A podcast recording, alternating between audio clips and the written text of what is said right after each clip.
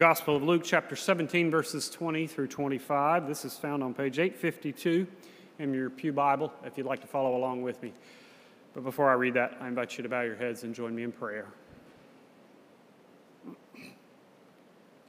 Gracious and loving God, we come to you now with open hearts, hopeful to hear your word. We pray by the grace of your Spirit that the words we hear and the thoughts of our hearts will lead us to your will for all of us as your church and for each of us as your children. Dear God, we love you. We thank you for your love. Amen. so, again, Luke chapter 17, beginning with verse 20.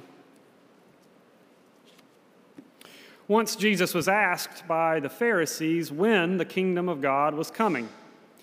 And he answered, The kingdom of God is not coming with things that can be observed, nor will they say, Look, here it is, or there it is.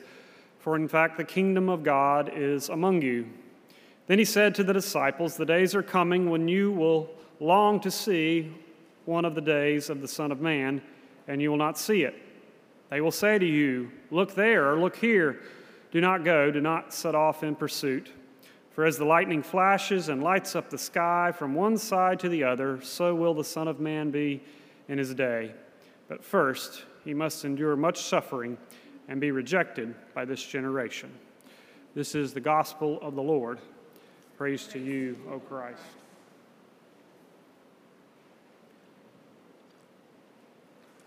So, this past week I was away on continuing education. Thank you, by the way, for letting me be away. I had gotten in the car and drove seven hours up to North Carolina for a continuing ed event with some preacher, a preaching group that I'm in. You know, now that I'm adult, I don't mind seven hour drives in the car, but when I was a child, they were excruciating. In fact, when we were every Thanksgiving, we would get in our car in Greer, South Carolina, and drive seven hours to Waycross, Georgia. And I would strap myself, buckle myself into the back of that Pontiac Bonneville, and I would beg my parents to point the air condition in my direction. I would elbow my brother and fight with him the whole way. I would beg my parents to stop and get candy at the gas station and wonder when are we ever going to get there? For six and a half hours, in fact, I would wonder that. But the questions would usually start in the first hour or so Can we go any faster? Are we there yet? When are we going to get there? You can imagine how these questions made my parents feel. Maybe you've heard those questions from the backseat of your car, too. But when we get very close in the final stretch, uh, almost to Waycross, my dad would play a little game with us to try to help us make it through that final stretch. We would turn on the highway in Blackshear and turn towards Waycross, and he would start a countdown, sort of like a, a liftoff, but this was a, a countdown to our arrival. We would make that turn, and he would say 10. And then we would drive a little further past the country club there, and he would say nine. And then we would go past the cemetery there, the cemetery where my grandparents are buried today, and he would say eight. Then we'd go past the Methodist church where he grew up, and he would say seven. Then we would turn past the football stadium where the high school team played, and he would say six. And then past a middle school where he went to school, five. And he would keep going, four, three, two, one, and he would pull into the driveway. Touchdown. We had made it. You can imagine in my mind how I was so excited, holding on to the back of my, my mom's seat, looking out the windows. Are we there yet? Are we there yet? Wondering, anticipating with this countdown. Well, this morning in our passage, the Pharisees are asking Jesus for a countdown. They're wanting to know when the kingdom of God is coming. They're wanting Jesus to tell them, give them the, the signs, give them the countdown so that they will know when the kingdom will be here because they have been waiting for the kingdom of God for a long, long time. The Jewish people had been waiting forever. Ever since King David was in the rule over Jerusalem and over the kingdom, they had been waiting for this kingdom to come, for a, a messianic king to come and, and make things right, to make the world the way God had intended for that world to be. But they had been waiting for hundreds of years, all throughout all those wicked kings and all throughout those exiles from the Assyrians to the, the Babylonians to the Persians to the Greeks to the Romans and even to today. And they had heard Jesus say that the kingdom was coming soon, and so they wanted to know when is this kingdom coming? Well, I, I hate to tell you, but I feel a lot like the Pharisees today. Because even though Jesus said in, in other gospels and in other places, even in the Gospel of Luke, Jesus would say things like, Well, the kingdom of God is at hand. We would often interpret that as meaning the kingdom of God is coming soon. It's right around the corner. It's turning down the drive right now. The kingdom of God is just a few minutes away. But it's been 2,000 years 2,000 years since Jesus lived and died and rose again. 2,000 years since Jesus said the kingdom of God is at hand. And we, like those Pharisees, are, are still waiting, still wondering did we miss it? Where has it gone? What has happened? Is, is it still on its way? We're watching our watches. There are even churches in the world that have a clock in the back of the church, not so that the minister can keep an eye on how long his sermon is, but because it's a symbol of we're watching and waiting for that time to count down, for that kingdom to come. This past week, in fact, I was up visiting, as I told you, up in North Carolina, and I swung through Black Mountain to visit a good friend of mine named Hayne Griffin. We were two feet tall together. We've known each other forever. And he's living in Black Mountain now and has just bought a house in downtown Black Mountain that he's renovating. And I got to visit with him for a little bit, had lunch with him, in fact. And while we were sitting there, I got to see his house. And I said, Hey, you're doing so well. You've uh, just bought this beautiful house. I wish I had the know how that you had. I wish I had the courage that you had to do something, take a leap like this. I said, How in the world did you have this kind of courage? And what he said to me was, Brad, I just got tired of the some days. Not Sundays with an N, but some days with an M. And he explained what that meant. He said, I've said someday my whole life. Someday I'm going to buy a house in Black Mountain. Someday I'm going to uh, spend more time with my kids. Someday I'm going to spend more time with my spouse. Someday I'm going to do all those things I want to do.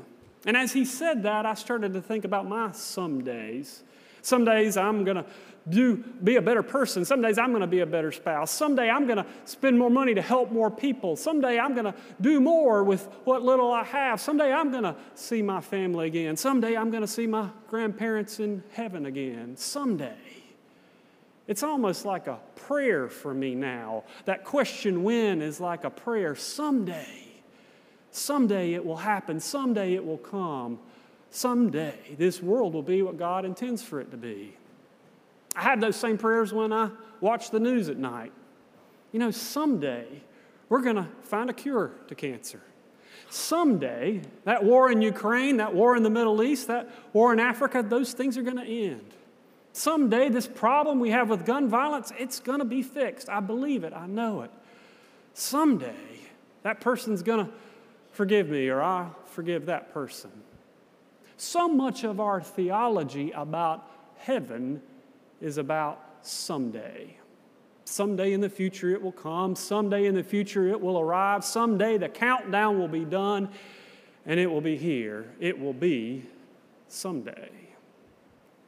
But in our passage this morning, Jesus gives us an answer to that question that maybe indicates someday is a little bit closer than we think. These Pharisees ask the question when. That's a temporal question, a question about time, but Jesus doesn't give a temporal answer. He gives a spatial answer. Instead of saying when the kingdom will come, Jesus says the kingdom of God is among you. It's among you right now. It's, it's right here in our midst. The kingdom of God is among you. That's not a when question, that's a a where question. Jesus looks at the Pharisees and says, That's don't ask when, ask where. Look around you. See if you can find it in the world around you right here and right now. So much of our theology about heaven is about the future, but maybe Jesus is indicating to us that our theology about heaven should be about the here and about the now. One of my favorite current living theologians is N.T. Wright. One of the things he says about heaven and earth is he says, Heaven and earth are different spaces, different types of space, but they're not like contiguous lots, like the two neighboring houses. He says, Heaven permeates earth. And if you think about it, when you think about our theology of heaven, that should be true. Earth is a, a finite place, a broken place, a place that's full of, of decay, and all of us that someday will die. But heaven, heaven is eternal. Heaven has a future, heaven was in the past, and heaven is in the present with us right now. And so there should be moments, there should be days where even right here, right now, we should be able to see evidence of the heaven of God among us, among us, right here in our midst. The Pharisees were having a hard time seeing that heaven, and that was probably because the Pharisees were looking in all the wrong places. They thought heaven would be in those high places, those holy places, those powerful places, those pious places, those rich places, maybe. Those were the places that they were looking for the kingdom of God, and they did not realize that the kingdom of God was looking at them staring them in the face with those two brown eyes, that man from Nazareth, that carpenter from Nazareth. They were looking in all the wrong places and couldn't see it right in front of their face. Maybe that's our problem too. I have a good friend who's a minister named Katie, and before she got ordained, she was a, a, youth director of a church. And every year or so, her youth would get together for a, a lock in. We do this from time to time. In fact, I think our fourth and fifth graders just had a lock in a couple of uh, weeks ago.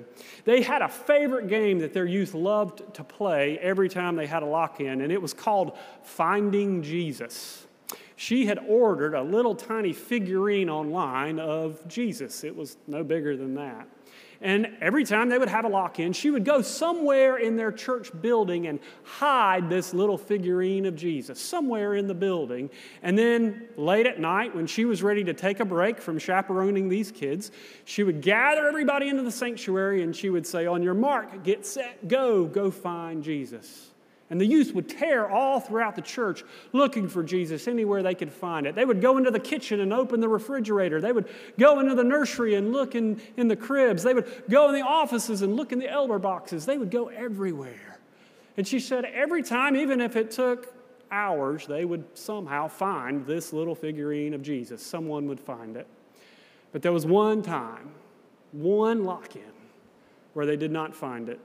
She had gathered them all together and she said, On your mark and set, go. And they took off all throughout the church, going everywhere they could think of, going into the pastor's office, going to the top of the balcony, even going up where the organ pipes are, looking for everything. But finally, one by one, they gave up, came back into the sanctuary. And when they walked back in, they saw it. Jesus was sitting on the front pew of the church, the last place they looked. Jesus was not in those high places, those faraway places. Jesus had been right here the whole time, and they were so busy scattering around, they didn't know that Jesus was right here the whole time, waiting on them to get back. Maybe that's our problem too, as we look for Jesus in the high places. We think of Jesus in the faraway places. We think of heaven as something that is still yet to come, and we don't realize that Jesus taught us the kingdom of heaven is right in front of our face. It's in those people every single day who do those simple things, those selfless things, to let the kingdom of God be known here and now. Those teachers who bring an extra lunch to school every day because they know they've got that one kid that if they don't bring that lunch, that kid will not eat are those mothers who sacrifice every single day so their kids can have more, those people, those neighbors who do what they can to sacrifice from their excess so that those people in need can just have their basic needs. Those people in Manna who take that extra bag to their neighbor two doors down because their neighbor can't drive, their neighbor can't even get out of bed and wouldn't have food if they didn't. There's people all around us who do those important things that we take for granted. See, the kingdom of God was not found in the, the high temple. It was not found, he was not found in the, the palace. He was not found on the throne. He was found in the manger, found in the stable, found on the cross, found eating with tax collectors and sinners. If we're to look for the kingdom of heaven among us, we have to look in those places where Jesus would go, those places right in front of our face that we take for granted every single now, before I end, I have to tell you there's one more interpretation of this, and it's far more dangerous than the other two the when and the where. And there's some translations of the Gospel of Luke, Jesus doesn't say the kingdom of God is among you. It is translated a little differently. The kingdom of God is within you. That's not a temporal question. That's not a spatial question. That's a personal question. The kingdom of God is within you. He looks right at those Pharisees and says, The kingdom of God is within you. And I hope you see the danger of that because if Jesus can look at Pharisees and say, The kingdom of God is within you, and that means the kingdom of God can be within anybody. The kingdom of God can be in your neighbor across the street whose trash cans are always blocking your driveway. The kingdom of God can be at that person at the deli checkout counter at, at Publix who gives you your order. The kingdom of God can be at those people on the street corner that we drive by and we just don't look at. The kingdom of God can be in those people that we see seated across the political aisle and we don't want to look at them either. The kingdom of God can be in those children that we are called to try to raise them right so they'll be good people. The kingdom of God could be in them. But most fearful at all, the kingdom of God could be in the person that you see when you look in the mirror in the morning. That's terrifying, isn't it? That the kingdom of God has been right here this whole time and we didn't realize it. But here's the good news if the kingdom of God is right here, then we can be a part of something bigger than ourselves. That's what Frederick Buechner said when that's what he meant when he said the kingdom of God is a, a treasure that's buried deep down in us. It's that best of us that we're trying to let out. It's that light that Jesus says we're supposed to let shine. And if we let that light shine, even though we are broken, sinful, decaying people, when we let that light shine, we are a part of something that will last forever. It doesn't have a past, it doesn't have a present, it doesn't have a future. It is eternal. When we take that extra moment and ask for forgiveness, or when we take that extra moment and forgive that person that we know we just can't forgive, we're doing something eternal. When we take that extra moment and feed the hungry person, when we take that extra moment and stand up to a bully, when we take that extra moment and try to live not for ourselves, but for Jesus Christ, we're not participating in this world, we're participating in the next world giving something, offering something, shining something that will indeed last forever. Jesus says the kingdom of God is at hand. Jesus says the kingdom of God is among you. Jesus says the kingdom of God is within you. No matter what question you ask, whether you're asking, when will the kingdom come? Where will the kingdom come? Who is the kingdom? No matter what question you ask, the answer is always the same. The kingdom of God is closer than you think. And the only question left that we have to answer will you be a part of it? I hope you will. To the glory of God. Amen.